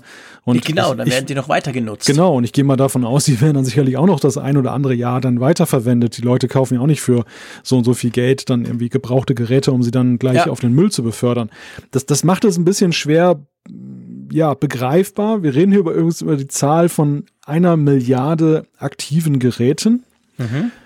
Ja, wie, wie kommt man zu so einer Zahl? Also eine Erklärung, die ich gelesen habe, ist, dass eben da auch hineingerechnet ist dann die Zahl der Geräte, die dann auch sofort nach dem Verkauf defekt gehen, die dann ähm, ins Klo fallen oder sonst irgendwas. Also die ähm, reißen natürlich den Schnitt auch weit nach unten, weil sie wirklich extrem kurzlebig sind mhm. und dann einfach als verkaufte Devices dann halt ähm, aufgeschlüsselt sind, aber auf der anderen Seite nicht als aktive Devices dann auftauchen. Wenn man das so ein bisschen mit reinrechnet, ja, dann relativiert sich schon so manches, dann, dann kann natürlich auch so eine 10 Jahres Lebensspanne eines Mac dann alleine dadurch, dass auch zum Beispiel mobile Geräte ja wesentlich anfälliger sind für Diebstahl und kaputtgehen, als es der stationäre Mac. Ähm, relativiert sich das. Aber dennoch, es ist eine schwierige statistische Größe. Ja, und vor allem, also ich meine, es gibt natürlich schon noch so ein paar Dinge, die diese, diese, diese, diese jahrelange Nutzung so ein bisschen nach unten ziehen. Also ich denke, das iPhone ist da sicher ganz klar ein Punkt, weil wir wissen alle, sehr viele nach zwei Jahren kriegen die vom Provider oder so oder holen sich ein neues iPhone. Natürlich klar, das andere wird dann eben schon auch immer weiter verkauft, stimmt natürlich. Aber sagen wir, die Apple Watches, die zählen natürlich auch. Und das sind inzwischen ja nicht nur drei, vier, das sind Millionen, das wissen wir inzwischen. Und die, denke ich, werden ja schon wahrscheinlich tendenziell nicht, also nicht so lange wie zum Beispiel ein Mac, weil irgendwann, ja, du hast zwar noch Series 0, aber ähm, also, äh, also es gibt schon noch ein paar Geräte, die man per se, sage ich mal, einfach ein bisschen kürzer nutzt. Aber es stimmt, es ist witzig, ähm, wenn man sich das so gesamthaft anschaut, dachte ich auch, es müsste eigentlich länger sein. Also könnte man eigentlich sagen, offensichtlich fallen ganz viele Apple-Geräte ins Klo. die dann ganz schnell aus der Statistik rausgehen und nicht mehr weiter genutzt werden. Nein, Quatsch, aber ähm, ich glaube, ähm, wir machen daraus eine Umfrage. Das finde ja. ich, fände ich eine gute Idee, wenn wir daraus eine Umfrage machen, aber wir müssen es eben im Unterschied zu Apple, die das natürlich wahrscheinlich absichtlich nicht getan haben, wir müssten es dann ein, ein bisschen, ähm, ein bisschen ähm, eingrenzen. Wollen wir mal zur Umfrage kommen, weil wir haben ja noch eine, die es aufzulösen gilt. Genau, wir machen jetzt auch mal ein bisschen Marktforschung. Genau, wir machen jetzt eigentlich ein bisschen Marktforschung, haben wir letzte Woche auch schon gemacht. Und ist ja krass, 1794 Teilnehmer mitgemacht. Okay, es ist ja eine, ein Tag später, aber trotzdem auch da wieder eine ganz fantastische Zahl. Und wir hatten ja die Frage gestellt, wie sehr interessierst du dich oder ihr euch für die Neuerscheinung von Android-Smartphones? Ich kam ja gerade frisch aus Barcelona zurück vom Mobile World Congress, haben wir in Folge 105 ein bisschen besprochen. Und daraus hat sich dann diese Umfrage ergeben. Ja, was sagst du zu den Resultaten? Also den Gewinner der Umfrage in Anführungszeichen, also das meistgeklickte mit, mit 47,8 Prozent, das hat mich nicht überrascht. Das war ja, verfolge ich ab und zu das konnte ich mir so gut vorstellen, dass ein größerer Teil von Apple-Nutzern auch durchaus jetzt in Fachmagazinen nicht einfach weiterblättert, sondern auch hin und wieder mal hinguckt, was passiert denn da bei den Android-Geräten? Ist das mhm. für, ein, für einen Wechsel interessant oder ja. generell, was, was kommt vielleicht auch auf das iPhone zu an positiven neuen Dingen, weil man ja weiß, dass sie voneinander so ein bisschen manchmal auch abgucken. Also das, das äh, war für mich wahrscheinlich. Interessant finde ich eher die Verteilung der anderen beiden Punkte, weil ich nicht damit gerechnet hätte, dass so viele sagen, das interessiert mich gar nicht. Ja, 40,5 Prozent haben gesagt, interessiert mich nicht. Also wirklich so, ist mir einfach wurscht. Und dann 11,8 haben gesagt, interessiert mich sehr. Also das sind dann quasi die, die ganz Aktiven, die wirklich vielleicht in, in zwei Welten unterwegs sind. Ähm, eigentlich interessiert, ich finde nicht, dass es erstaunlich ist. Letztendlich müssen wir uns einmal mehr vergewissern, wir sind ein Apfelfunk-Podcast, also ein Apple-Podcast. Wir sprechen ja primär und fast ausschließlich über Apple-Themen, auch wenn wir gerne über den Tellerrand blicken, ist das ja unser Hauptfokus. Das heißt, wenn du uns hörst, dann interessierst du dich grundsätzlich mal für Apple-Themen.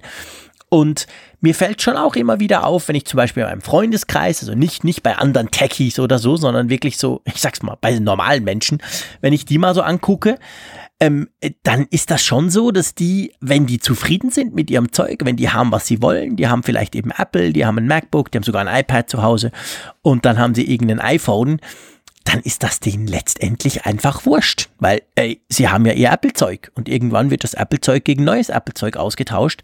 Also ich finde das jetzt nicht so außergewöhnlich, dass, ja, es ist nicht die Hälfte, aber doch immerhin 40 Prozent sagen, ist mir wurscht.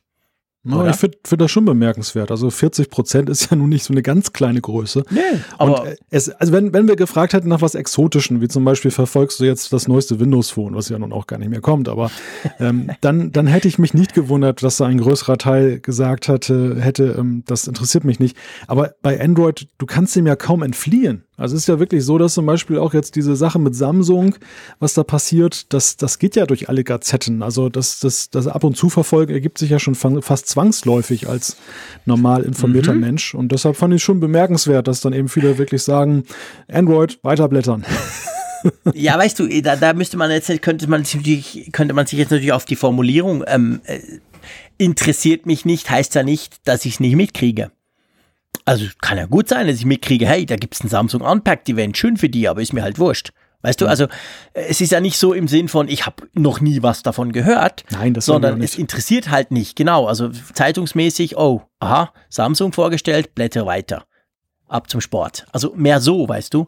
Hm. Und das kann ich mir schon vorstellen. Also ich denke, wir sind da natürlich schon in der Bubble, die uns natürlich, ich sage jetzt mal, aus Interesse, aus Hobby, aus Beruf, alles gleichzeitig natürlich für diese ganzen Geschichten interessieren. Aber ähm, sehr viele halt sagen sich, hey, ich habe, was ich brauche, ist okay für mich und es interessiert mich in dem Sinn so nicht. Ich bin auch sicher, wenn wir das in einem, in einem, in einem Android Smartphone ähm, oder in einem Android ähm, Podcast stellen würden, wird es wahrscheinlich ähnlich aussehen, nur halt umgedreht, obwohl du ja Apple als Thema noch viel weniger ähm, ausweichen kannst als, als Android. Ich meine, selbst Samsung macht nicht diese ähm, Publicity, also ist nicht so oft in den Medien, wie halt Apple das ist. Aber da wäre es wahrscheinlich ähnlich, dass sie sagen, hey, ich habe mein Google Pixel oder was auch immer und mir doch wurscht, was Apple macht. Ja, gut, also du, das bringt mich allerdings jetzt auch darauf, wo du es gerade sagst, dass das vielleicht auch ein Statement ist, also ein Meinungsstatement. Dann, Ja. Das ist ja so diese klassische Rivalität auch zwischen den Lagern, dass ähm, Apple-Nutzer überzeugt sind, dass das das bessere oder das einzig wahre mobile Betriebssystem oder das einzig wahre ähm, Gerät ist. Umgekehrt ja auch Android-Nutzer. Man sieht es ja sehr schön an dieser Apple-Transfer-App, die es da im, im Play Store gibt, wo man dann seine Sachen, wenn man jetzt von Android zu Ja, iOS stimmt. wechseln möchte, rüberpacken kann. Das sind ja beileibe, oder sind, oder die wenigsten sind ja wirklich Nutzer, die jetzt dann tatsächlich ihre Daten Ja. migriert haben. Die meisten, die da rumunken und sagen, das ist der letzte Schrott und Apple überhaupt, das sind ja, Ja, irgendwelche ist, äh, Apple-Hater. überzeugten, genau, Und Android-Freunde. Und ich habe es auch Ja. mitverfolgt ähm, bei der Keynote von Samsung, die ja auch live auf Facebook übertragen wurde Mhm. und in der, in der Kommentarspalte. Es ging ja fast kaum um die Neuigkeiten. Es ging ja wirklich nur Echt? rumgehacke. Die einen sagten Ja. dort von wegen, ah, das haben die sich von Apple abgeguckt und dann kamen die anderen wieder und sagten, nein, Samsung ist das Beste und Apple ist sowieso blöd. Mhm. Also das, das, das war ein Hickhack da die ganze Zeit und ähm, deshalb ist es vielleicht auch ein Stück weit ein Statement. Gut, ja, das ist natürlich auch möglich. Das, das, das könnte in der Tat auch sein, wobei ich bin froh, dass wir diese Diskussion ja so nicht führen müssen, beziehungsweise dass wir das eigentlich bei uns auch nie tun. Ähm, wir, wir- sind halt, wir sind halt Apple-Nutzer, wir gucken aber trotzdem über den Tellerrand und ähm, man kann das eine oder das andere gut finden. Und wir haben ja auch Android-Nutzer, by the way, die uns zuhören, was ich immer als besonderes Kompliment auch äh, betrachte, wenn man das nicht selber nutzt, aber trotzdem eigentlich den, den zwei Typen da ganz gerne zuhört, wenn sie über Themen sprechen. Und das finde ich, ist eben auch eine Frage der Qualität der Community. Und da haben wir eben eine ganz fantastische Hörerschaft und Community. Von dem her bin ich froh, haben wir diese Grabenkämpfe in dem Sinn so nicht, aber das könnte natürlich durchaus ein Statement sein. Langer Rede, kurzer Sinn, ist wurscht. So habt ihr abgestimmt und ihr habt jetzt eine neue Möglichkeit und dieses Mal geht's nicht um Android, dieses Mal geht's tatsächlich ausschließlich nur um Apple und eigentlich um ein ganz konkretes Produkt. Genau, die Frage ist, wie lange nutzt du dein iPhone im Schnitt? Und da gibt es dann die Antwortoption ein Jahr, zwei Jahre, drei Jahre und dann vier Jahre und mehr, weil wir sagen, da machen wir mal den Schnitt. Wer das länger nutzt, dann schlüsseln wir das jetzt nicht nach jedem Jahr auf. genau, und wir dachten, wir, wir nehmen einfach mal das iPhone als populärstes Apple-Produkt natürlich und eben damit wir, ihr habt es jetzt gemerkt, die Probleme, die wir hatten, als wir über das Thema gesprochen haben, weil es halt wahnsinnig schwierig ist, welches Gerät ist es denn und wie denn was. Es ist halt sehr unterschiedlich, darum dachten wir uns, wir, wir fokussieren uns mal aufs iPhone. Würde uns echt interessieren, wie lange ihr das so im, im Durchschnitt normalerweise nutzt, bevor ihr es eben dann vielleicht weiterverkauft oder weiter verschenkt oder den Kindern gibt oder was auch immer. Einfach mal diese vier Möglichkeiten, beziehungsweise diese fünf fünf. Ähm, weil ich habe gar kein iPhone, haben wir auch noch dazu getan, weil das ja, macht ja vielleicht auch noch Sinn, wenn ihr vom iPad abstimmt zum Beispiel. Um das nochmal zu sagen, weil die Apple Funkgeräte-App, die App zum Apfelfunk, die gibt es ja eben auch fürs iPad. Da kann man auch abstimmen. Also würde das da auch passen. Gut, wunderbar, lieber Malte. Ich denke, wir haben noch schön Zeit für ein bisschen Feedback. Würdest du erlauben, dass ich gleich einsteige? Ich habe nämlich eins hervorgesucht. Ja, sehr gerne. Ich bin da in die Tiefe gestoßen, weil ich wusste, wir hatten mal eine Zuschrift, wo es genau um dieses Thema ging, wie lange man denn diese Geräte so nutzen kann und nutzt. Und ich denke, das passt doch gerade perfekt. Da hat uns nämlich der Udo schon vor einiger Zeit geschrieben und er schreibt, ähm, er ist, ähm, was er so braucht und wie er das so nutzt. Und er schreibt, bisher habe ich alle zwei Jahre ein neues MacBook Pro geleast. 2017 habe ich das aber mal gelassen. Mit meinem derzeitigen Gerät Mitte 2014 High Sierra, 1 Terabyte SSD und 3 GHz i7, kann man wirklich nicht meckern und es gibt eigentlich keinen Grund, das Gerät durch ein neues zu setzen. Mein iPhone SE, Smiley, warum wohl das Smiley, reicht mir völlig aus und ich sehe nicht, warum ich es setzen soll. Und meine Frau trägt noch mein altes 4S auf und ist mit einem iMac 2011 und High Sierra, wie meine Frau, immer noch äußerst zufrieden. Das Tolle an Apple-Geräten ist ja gerade, dass diese in der Regel sehr lange einsatzfähig sind. Also vielleicht solltet ihr neben den sehr wichtigen Themen über Neues auch ab und zu einmal über die Langlebigkeit der Geräte sprechen. Was wir hiermit getan haben, oder? ja, oder die Nicht-Langlebigkeit, wenn wir der Apple-Zahl jetzt trauen. Aber ja, das ist in der Tat ein spannendes Thema. Also diese, diese Frage, wie lange hat man die Dinger im Einsatz und wie unterschiedlich es auch nach Geräteklasse ist. Wobei natürlich auch zu sagen ist, zum Beispiel Apple Watch, da haben wir noch gar keine richtigen Langzeiterfahrungen. Ja, Dafür ist sie ja einfach auch zu kurz auf dem Markt. Es gibt zwar schon drei Serien, aber ja, drei Serien in, äh, weiß nicht, wie vielen Jahren? ja, eigentlich in, in, in, in, äh, ja, in drei Jahren, oder? Ja, vielleicht sind es dreieinhalb, lass es dreieinhalb, drei, drei Viertel sein, aber letztendlich gab es jedes Jahr eine neue Apple Watch. Ja, genau. Also von dem, das ist ja noch nicht wirklich lang, da hast du natürlich völlig recht. Aber ich, ich finde es eben spannend. Ich finde vor allem spannend, was, was Udo ja auch schreibt. Und das ist auch für uns natürlich wichtig, die wir gerne das Neueste, Neueste testen immer und das oft dann auch nutzen. Aber du beschreibst zum Beispiel deine Frau mit dem iMac 2011 und ich muss, genau das muss ich ja bei meiner, ich habe es ja vorhin selber gesagt, das ist ja bei uns auch so. Dieser iMac 2011, der war damals fully spec, der hat eine SSD plus plus eine normale Harddisk drin. Also das gab natürlich noch nicht ähm, Fusion Drive und so. Das hat er nicht. Der hat einfach zwei, zwei in Anführungszeichen Platten drin, die SSD zum Booten und, und so für kleine Dinge und für die, für die Dateien kannst du dann die, größte, die, die, die normale Harddisk nehmen. Und ich habe da auch High Sierra drauf geklatscht mal vor einem, vor zwei, drei Monaten. Und das läuft, also das läuft wirklich perfekt. Das Ding, ja, der, der läuft. Der läuft wirklich immer noch. Und der ist jetzt acht Jahre alt. Also ich meine, da muss man sich natürlich überlegen, gut möglich, dass mal irgendwas aussteigt oder kaputt geht. Aber ich weiß nicht, ob ich einen acht Jahre alten PC überhaupt schon nur mal anwerfen möchte. Och, ja, es geht. Also ich, ich hatte, Und dann Windows 10 drauf machen.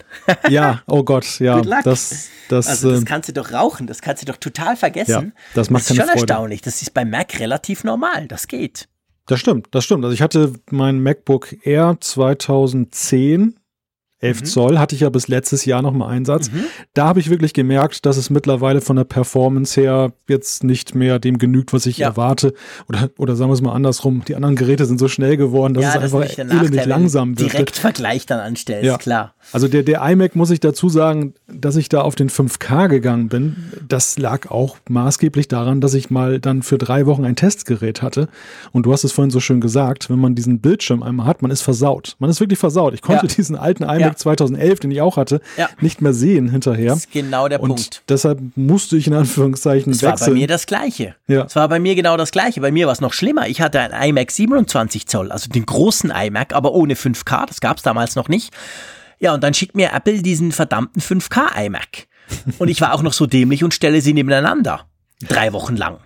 Hä, ich meine, sorry, das war vorbei. Ich habe gleich einen Kredit aufgenommen. Nein, natürlich nicht, aber ich musste sofort dieses 5K-Teil haben. Weil, ey, das war einfach, also im Bildschirmbereich ist es wirklich heftig. Da ist es echt böse und darum sage ich allen, die ein MacBook Air haben und zufrieden sind, schaut euch ja nie einen anderen Mac-Bildschirm an von einem Laptop, weil das wird euch echt ärgern.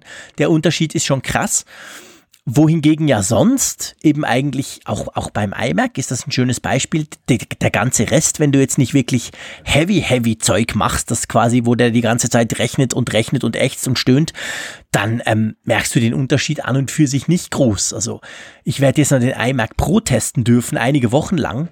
Den werde ich relativ locker, also der ist abgesehen davon so teuer, dass er sowieso out of range ist, da besteht die Gefahr quasi gar nicht, aber den werde ich relativ locker neben meinen iMac 5K stellen, weil die haben plus minus das gleiche Display drin und äh, das, was ich mache, mein iMac 5K, dem ist langweilig. Sowieso den ganzen Tag zwischendurch, so alle vier Wochen stürzt er mal ab, zum sagen, hey, das ist nervig mit dir. Mach mal was mit mir.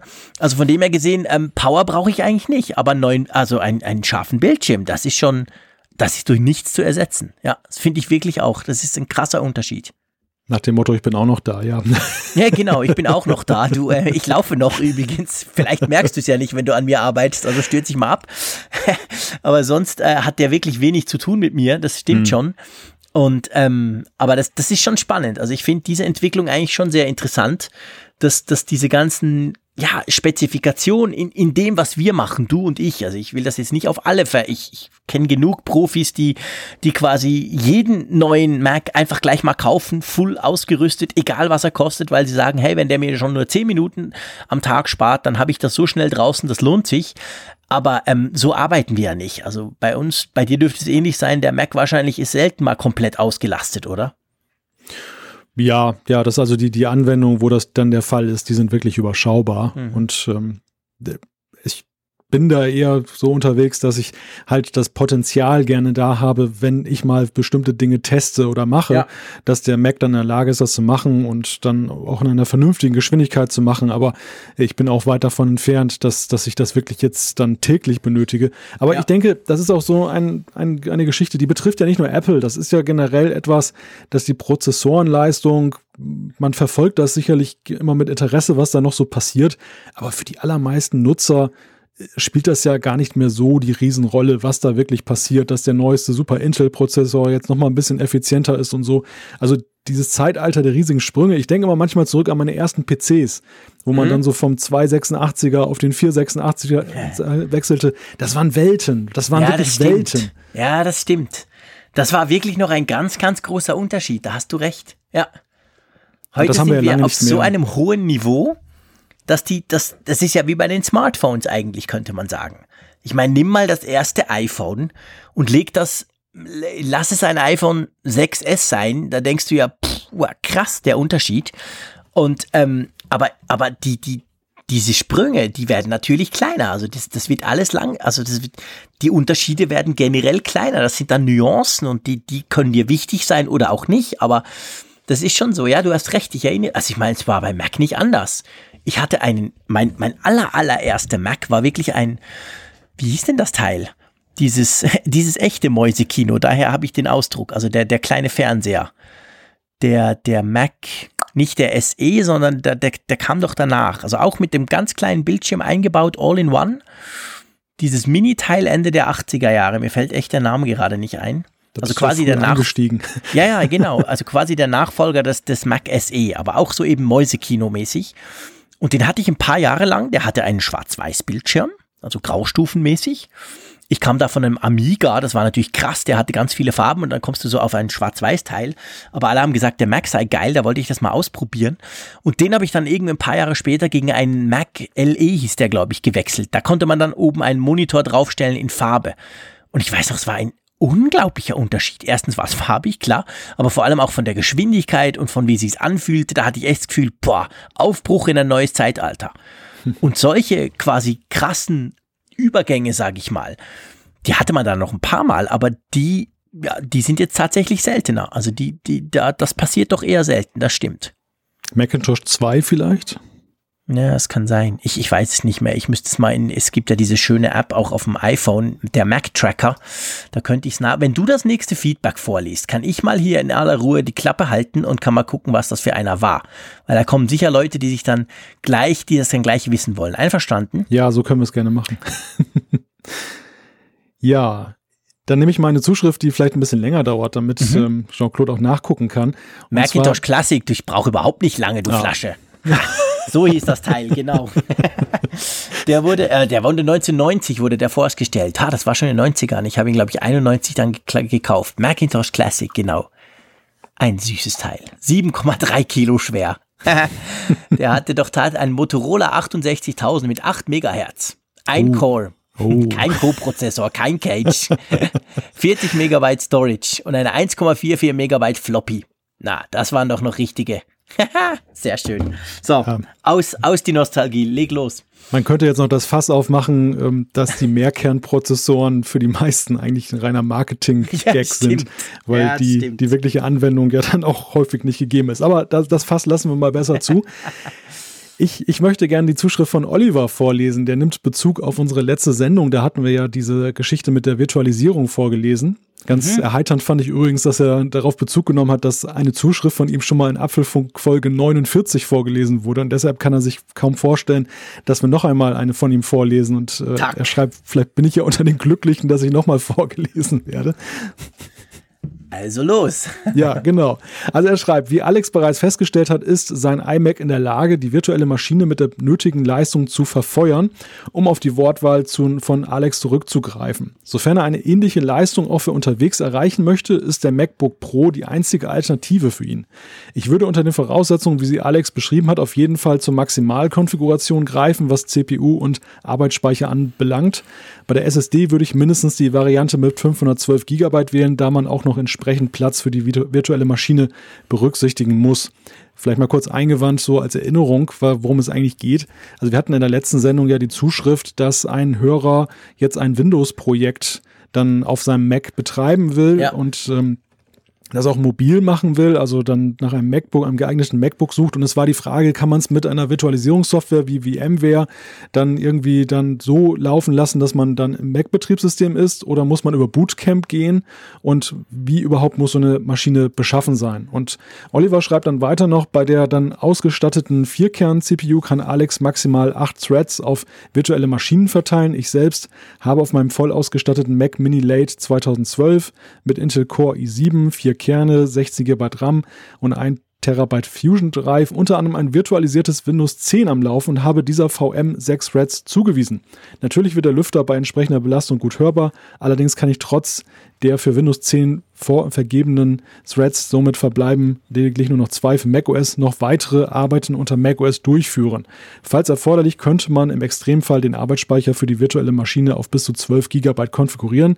Natürlich wäre theoretisch auch mehr möglich, allerdings sollen dem Host selbst auch noch Ressourcen zum Arbeiten verbleiben. Das ist auch ein ganz wichtiger Hinweis. Ich meine, man mhm. darf dann macOS auch nicht kaputt strangulieren, sonst ähm, hat man anderweitige Probleme. Ja, und der letzte Absatz noch ist, die heutzutage erhältlichen Virtualisierungslösungen bei Parallels weiß ich es und bei VMware gehe ich stark davon aus, dass es genauso ist, arbeiten insofern ressourcenschonend, als dass die zugewiesene Hardware, insbesondere Anzahl des Threads sowie der Arbeitsspeicher nicht sofort exklusiv der virtuellen Maschine, sondern dieser erst dann zugewiesen wird, wenn diese auch benötigt wird. Also mhm. wir haben so ein bisschen Erhellung bekommen, ja. was das Thema virtuelle Maschinen angeht.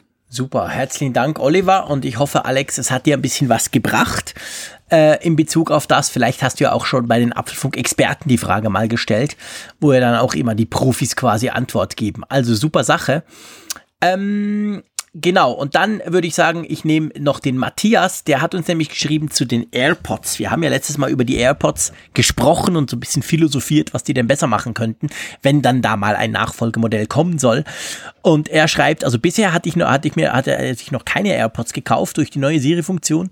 Das würde ihn aber schon interessieren. Die haben wir darüber gesprochen, dass man eben Siri in Zukunft tatsächlich mit dem üblichen Ausruf, den ich jetzt hier nicht spreche, aufrufen soll, soll können.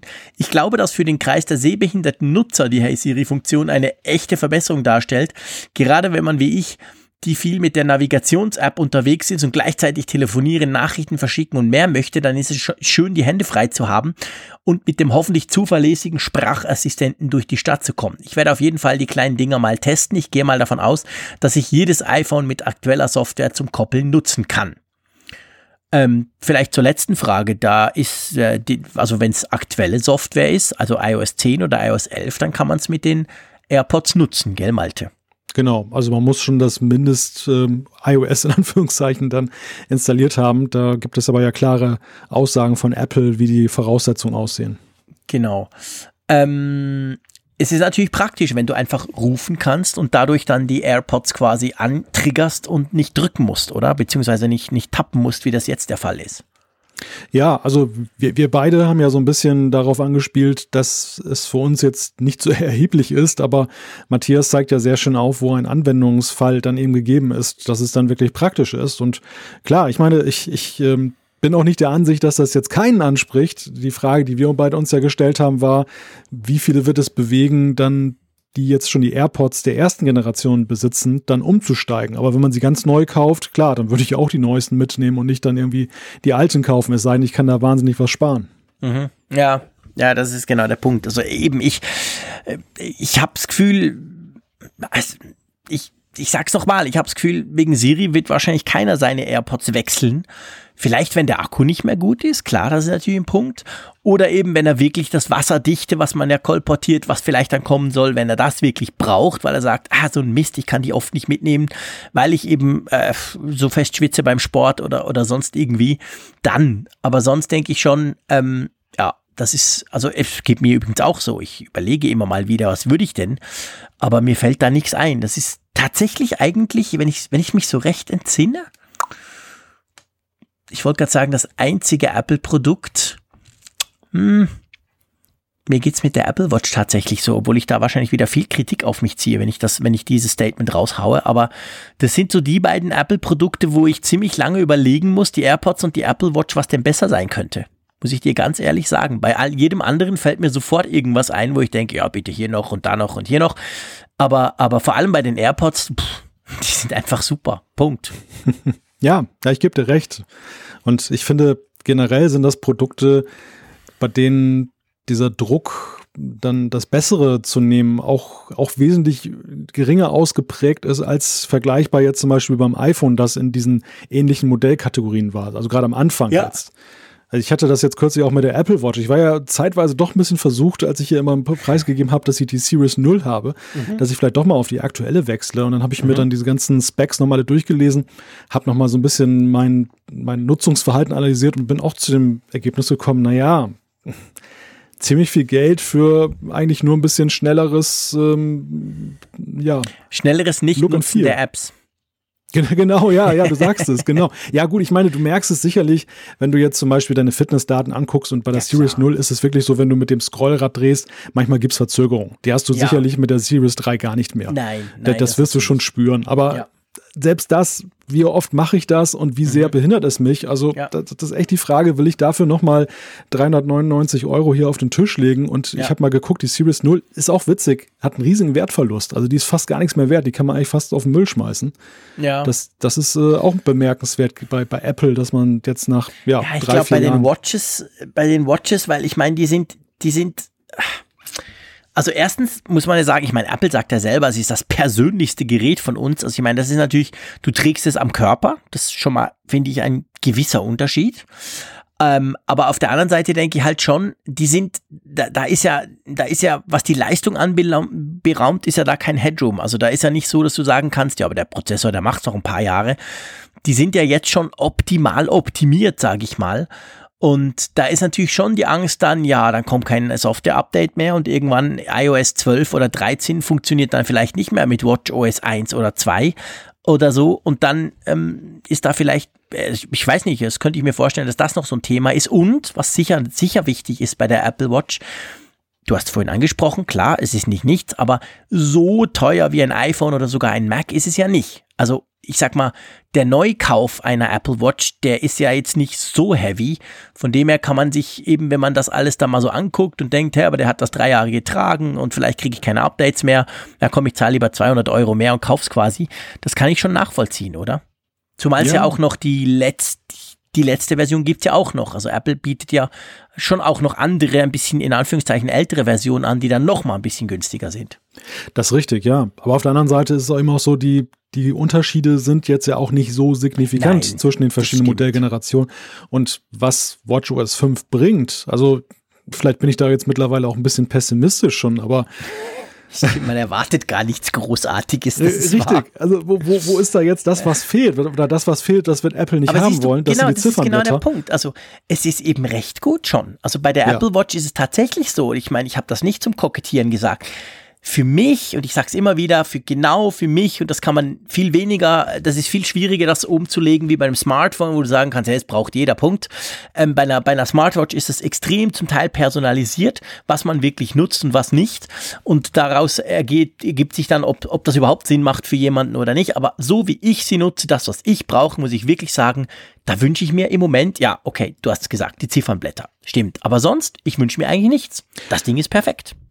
Ja, ich glaube, damit die, die Apple Watch wirklich so ein Begehren wieder auslöst, da, dafür liegt der Schlüssel nicht in der Software, dafür liegt er in der Hardware. Also wenn es wirklich ja, gelingen sollte, irgendwie, irgendwann, dass sie das Ding nochmal äh, um Längen flacher machen, da, oder dass es irgendwie ein ganz anderes ja. Design kriegt, irgendwie, dass das aber gleichzeitig positiv berührt, dann, dann mhm. würde ich sagen, dann können sie nochmal einen Hype auslösen, jetzt dann, also bei, bei mir und vielleicht mhm. auch bei dir.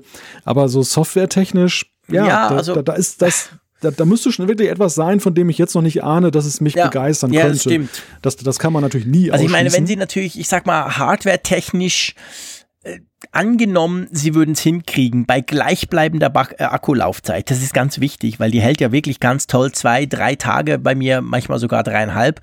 Ähm, wenn sie es hinkriegen würden, dass das Display quasi immer leuchtet. Also, dass ich wirklich so ein, so ein On-Screen-Display habe, sprich, dass ich die Uhr eigentlich immer sehe, ohne das mit dem Drehding, obwohl das ja gut funktioniert. Das wäre schon noch was Spannendes, fände ich. Aber ja. es ist eigentlich eben auch das mehr so Richtung nice to have. Nicht unbedingt, boah, das würde ich dann unbedingt gleich kaufen. Also selbst da würde ich dann noch überlegen, ja, brauchst du es wirklich? Aber das, das fände ich eigentlich noch schön. Das wäre cool. Aber die Akkulaufzeit müsste gleich bleiben. ja. Ja, und damit sind schon die kleinen Abers wieder gegeben, die das. ja, ich meine, wir können ja einfach mal fordern. Wir müssen, ja, wir müssen ja nicht liefern in dem Fall. Wir liefern einfach immer den Podcast und ich würde vorschlagen, wir liefern auch nächste Woche wieder einen. Aber ähm, Apple soll halt mal gucken. Die soll halt mal was machen. in genau. ihrem schönen Spaceship da drüben. Ähm, von dem her, da, das wären ein paar Ideen von uns. Ähm, ihr könnt uns gerne auch eure Ideen schicken, nicht nur zur Apple Watch, aber zum Beispiel auch dazu. Wir werden das dann im Feedback oder beziehungsweise in den Themen des nächsten Apfelfunks oder des übernächsten dann gerne wieder einbauen. Und ich würde sagen, lieber Malte, für das wir einen Tag zu spät sind, sind wir wieder in unserer üblichen Länge. Ich hoffe, es hat dir Spaß gemacht, mit einem völlig übermüdeten Schweizer zu diskutieren. Nächste Woche bin ich viel fitter und total wieder on point. Aber ähm, es war auf jeden Fall ein großes Vergnügen. Ich habe mich sehr gefreut und ich muss wirklich sagen, ein Mittwoch ohne Apfelfunk ist definitiv kein Mittwoch, egal wo ich bin, aber das macht einfach keinen Spaß. Von dem her werden wir in Zukunft wieder schön auf unser wöchentliches Ritual am Mittwochabend zurückgreifen. Ich freue mich jetzt schon drauf und sage ganz einfach Tschüss aus dem Frühling. Ja, also dem ist ja fast gar nichts hinzuzufügen. Ähm, kann ich alles nur so unterstreichen es ist wie immer ein Vergnügen, aber Jean-Claude, man merkt dir gar nicht so wirklich an, dass du müde bist. Oder andersrum, man merkt es dir an, dass du noch aktiver bist als sonst, glaube ich. Also vielleicht. Da können wir auch mal eine Umfrage machen. oh, vielleicht ist es genau das. Ich versuche verzweifelt noch wach zu bleiben und dann feuere ich da einfach weiter. Aber ich glaube, jetzt ist dann langsam tatsächlich Schicht im Schacht. Drum beenden wir diesen Apfelfunk, bevor da nur Mist kommt aus Bern. Und ich freue mich auf nächste Woche. Ich freue mich auch, seid ihr wieder weiterhin dabei, liebe Hörerinnen und Hörer, weil für euch machen wir das Ganze. Und ja, wir hören uns nächste Woche. Macht's gut und tschüss. Tschüss. Alle Folgen im Überblick, Neuigkeiten per Push-Nachricht, Umfragen und die Hörerkarte, dies und mehr in Funkgerät, der App zum Apfelfunk. Kostenlos im App Store.